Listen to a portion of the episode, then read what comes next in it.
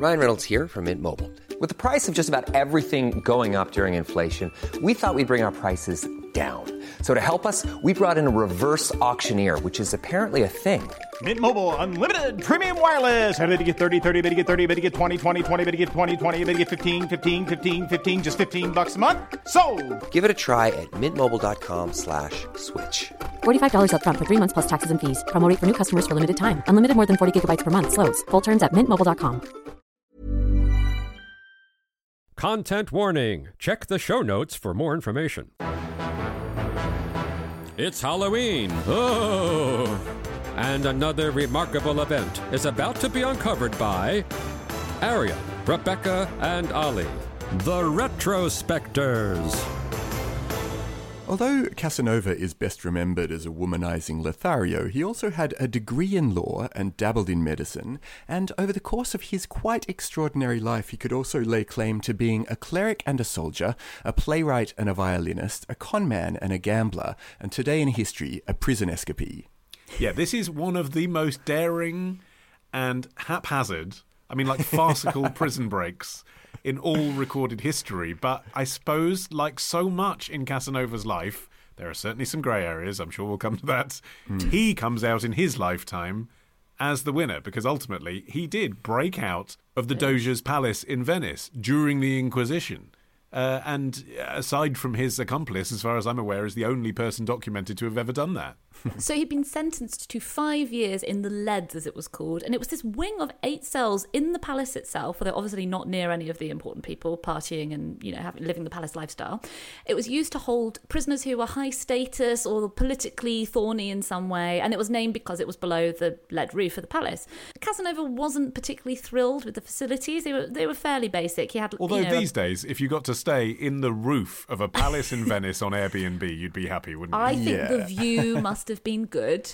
You know, the view was good, but inside it was just a straw pallet to sleep on. He also had an armchair, which proved really vital to the escape because he was allowed to go into the attic on, you know, just a little walk, stretch his legs. He obviously wasn't being monitored very closely because on these walks he found a piece of stone and an iron bar. I'm like, well, that's the last thing you want to leave lying around in your prison exercise attic. Anyway, but he was able to conceal these within the armchair. I don't think prisoners should have upholstered furniture for this reason. And he used the stone to strike against the iron bar and turn it into a stake to bore a hole, initially in the floor. And he'd almost finished this whole escape plan. And then he was abruptly moved to a better cell. He had been upgraded. So I guess he had to act like he was really happy about it. But he had almost finished breaking out of the first one. It's so funny because apparently his jailer, who was by all reports a very nice and cheery man, and by all reports I mean Casanova's book, so he's Yeah, you know, it's Only From report. which we know pretty much everything and Yeah, all we know so- about Casanova. Yeah. Right. So even though history does support the idea that he did go to prison and then break out of prison, probably a lot of the detail of it is, you know, it's it's given an extra level of excitement thanks to the fact that its author was the person doing the jailbreaking. But anyway, so his jailer came to him and said.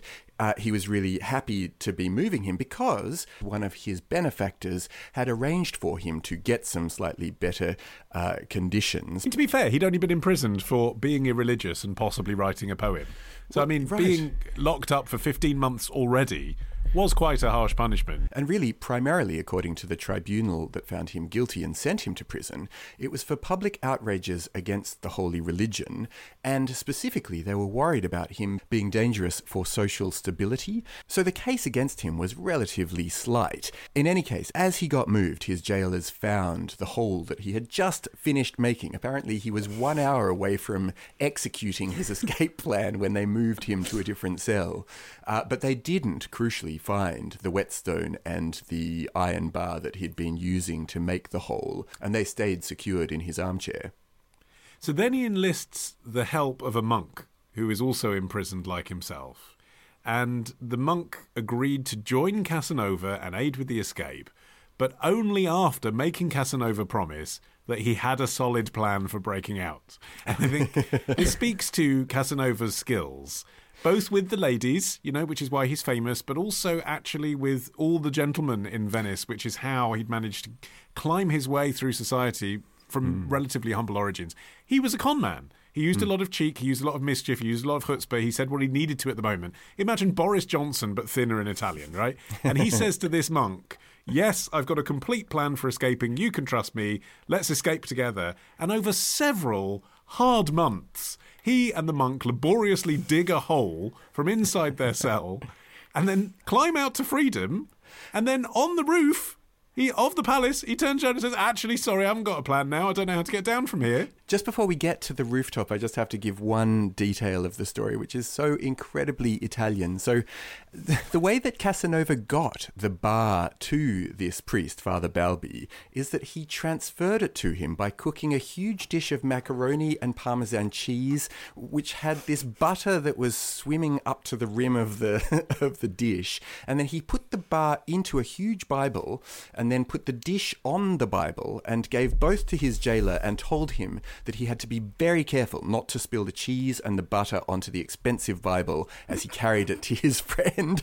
And so the jailer was like concentrating on that rather than the fact that he was carrying. The jailer was like, well, can't I just hold one thing in each hand? And Casanova's like, no, no, no, no. questions. yeah. You're wrong. The most Italian part of the escape was the nap that he took in the library midway through the escapade so he could figure out the next phase. Uh, yeah, so they got onto the roof and they didn't have a way of getting down, but they did have a sheet with a knot in it. But obviously, they are on the roof of the palace, so that's not going to get you to the ground. So instead, they smashed a dormer window and they lowered themselves down on the sheet rope, and they were just in some random room of the palace then. So then they took a nap, and then the next morning they had, they just did a sitcom B plot basically, where they pretended that they were guests who'd accidentally been locked in after a party the night before, and people just waved them through. I mean, there were only eight cells.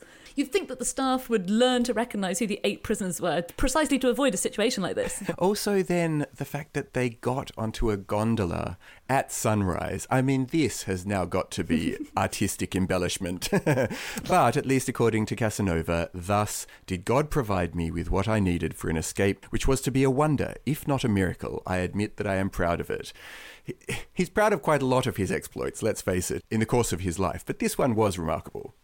But also, he's nostalgic about a lot of his exploits. And he's nostalgic mm. because we know about these experiences because of his infamous memoir, The Story of My Life, 3,000 pages long, written in his 60s.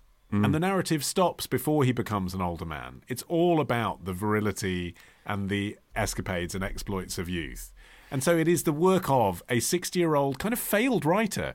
People have forgotten he'd written loads of other stuff. He wrote a five volume mm. work of science fiction set in the interior of the Earth. He wrote a whole load of stuff that no one was bothered to read. The publisher was like, "Put, could you put like three hundred more sexual encounters?" Yeah, exactly. Can, can, this future guy be shagging more people? and this was him trying his hand at Bonkbuster. And in the final years of his life, he'd fallen on hard times. He had a real boom and bust approach to his lifestyle. You know, at this point, at the end, he was in a bust phase. He was ridden with syphilis and probably all of the other sexually transmitted diseases under the sun. And yeah.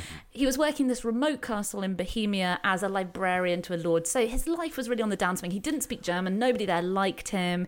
So he's sitting there at the desk, and now picture, you know, he's going back in time, like a funky jazz version of Girl from Ipanema is playing, and he's going back to his early days because he was born in Venice, which was the swingingest place to be in Europe at the time. It's like the Las Vegas of Europe, wasn't it? Yeah. Gambling. Yeah, well, it was. I mean, for one thing, there was the Venice Carnival, which at the time was a byword for revelry, and then his parents were Bohemian actors, which was setting the scene for his own life, which was obviously very theatrical, but he didn't see much of them. Looking at his early years, a modern psychological reading might suggest the origin point for his need to constantly be shagging, which was that he was raised by his grandmother because his parents were always away touring with their theatre troupe, and then she sent him to boarding school, supposedly for his health, but he wrote later that he thought it was to get rid of him. So he had a big emotional void and lots of feelings of abandonment. But we're in 18th century Venice, so don't worry about that. It probably doesn't mean anything. well, he filled that void uh, by well two things. by filling voids. Yeah, well, that's what happened. He so first of all he entered the University of Padua at the age of twelve, so he was incredibly sharp even from a very young age. But then the other way that he found to make himself happier was to have a lot of sex, and his first uh, sexual encounter was with not just one but two sisters who he slept with at the same time. Which, if that wasn't sort of peculiar enough, he later wound up in bed with one of the two again and her daughter, who was also yeah. his own daughter. mm. uh, no! yes. So it. Um, Although he it, said that he didn't have sex with her. He said he left her intact, quote. I think mean- that's I think that's to be admired. Olly. yeah, I think Yeah, that's I mean, I think- very so- so generous from- to Casanova. So to apply modern filters onto this, you know, people now have have uncovered what we would now think of as rape and even murder, actually, in one mm. case from his story, which at the time were seen completely as jolly japes from his life story. Although it is worth putting it in the context of a time when it, it, it wasn't unusual to have a sex worker who was 14 years old or to marry a 13 year old. That's the sort of thing that was happening commonplace. So that, that doesn't mark him out in and of itself. But obviously, his attitude to women can now seem to be. Uh, well, let's be honest, pretty pretty disposable. But you know, i- it is interesting to note that he did seem to care what people thought of him, and that included the women that he slept with. He didn't want to hurt anybody, No, apart from the person he murdered.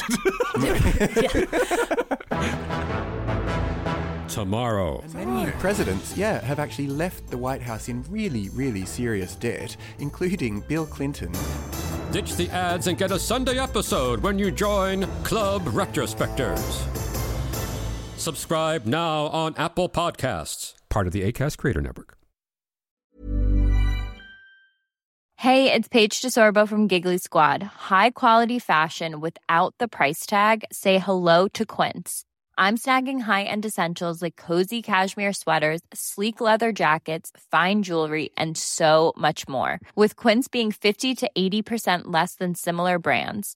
And they partner with factories that prioritize safe, ethical, and responsible manufacturing. I love that. Luxury quality within reach. Go to quince.com slash style to get free shipping and 365 day returns on your next order. Quince.com slash style.